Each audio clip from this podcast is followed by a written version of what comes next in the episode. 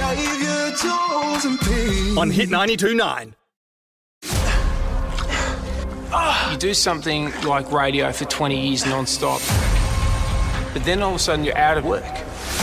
There was a period where I lost my self-confidence. There was a moment there where I just went, what's next for me? And then this came along. This is not a game. What do you do, number 10? I'm a comedian stuff. You've come on this course to prove something, haven't you? I wanted to test myself and I wanted to rebuild myself. Please welcome Merrick Watts. Hey, Good morning, what's Mary. up? Good morning, guys. How you doing?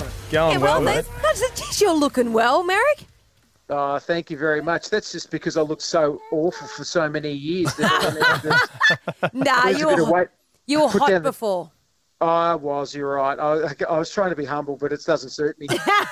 Mate, take us through your uh, your journey on SAS. You'll have to forgive me. O- Occasion, I've got, I've had to bring my daughter in this morning to work, uh, Merrick, and um, occasionally she might interject. So, um, have you got kids, Merrick?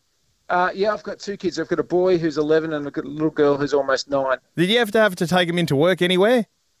Yeah, I take them into comedy venues all the time.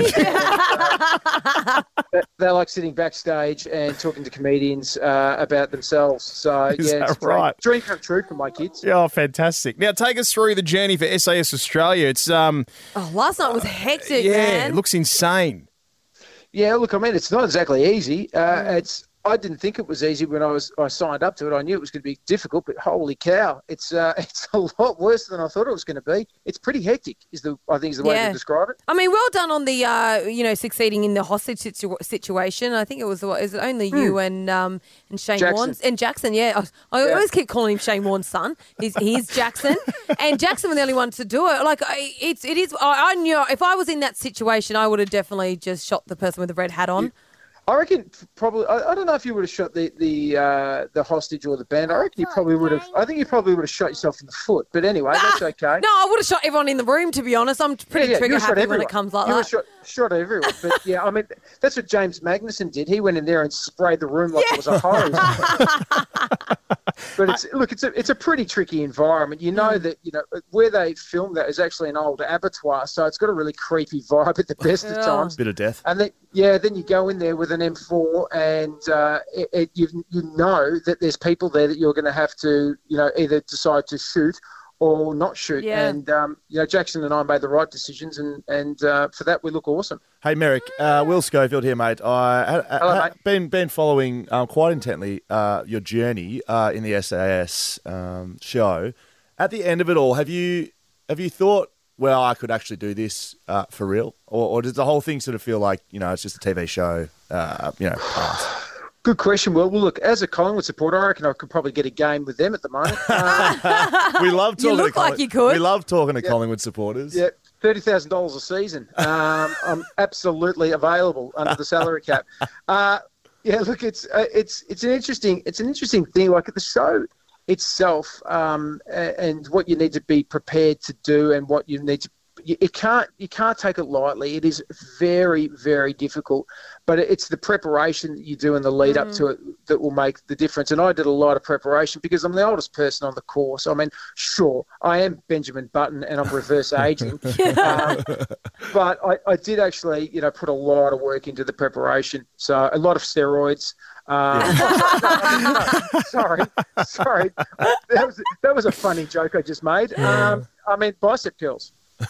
Uh, now, um, Mary, uh, the one thing I love about this show uh, that I find very interesting, apart from all the physical things, is um, the interrogation that they do and the, the mental side of it all. But, uh, you know, something you revealed uh, last night in the show is obviously that you were um, suffering from anxiety and, and depression. There was something really important that you said, and I just think there's a lot of people out there that would probably get a lot from this, and it was the fact that, you know, when it, it, that it you know, it starts off as a seed, and, and even though you might feeling a little bit anxious or a little bit depressed, you know, saying to yourself, "Oh, it's okay, I can deal with it now. It's fine." But the thing is that it just keeps manifesting and manifesting to the point where, like you said, it becomes a tree.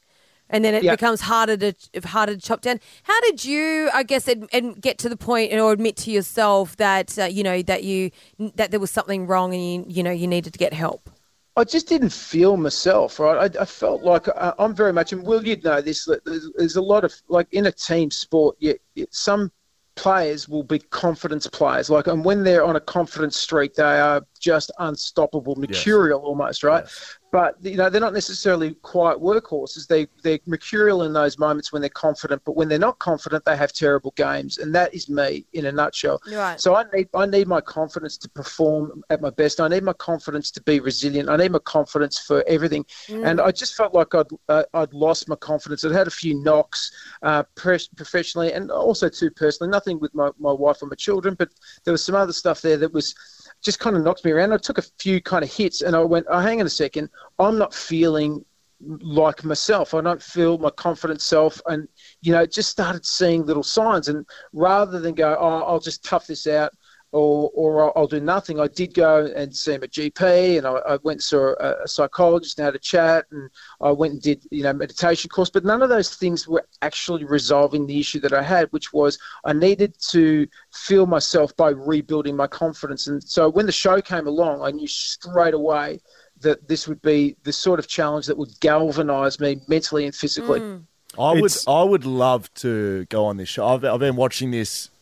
Oh, you, you would last three days. But, yeah, go. Yeah, thanks, thanks, yeah, thanks, yeah, I was going to say, I was going to say three hours, Merrick, but yeah, three days. I would. I, I just. I. I, I love uh, the way Merrick's speaking about this. It, it looks challenging. It looks. You know. Um. It's. It's not your regular everyday. You're not jumping on Amazing Race and you're jetting around on a couple of airplanes. Like Yeah. Merrick's No. pushing himself to levels that. Uh. You know. You, you can't replicate anywhere else. And it's mean, incredible to watch, Merrick. It really is. And to see everything else under the lid as well. We appreciate your time this morning, mate. SAS Absolutely welcome. continues tonight, 7.30 on 7. Good on you. We'll catch up again soon. Good on you guys. Thanks for your time. Save your toes and pain. On Hit 92.9.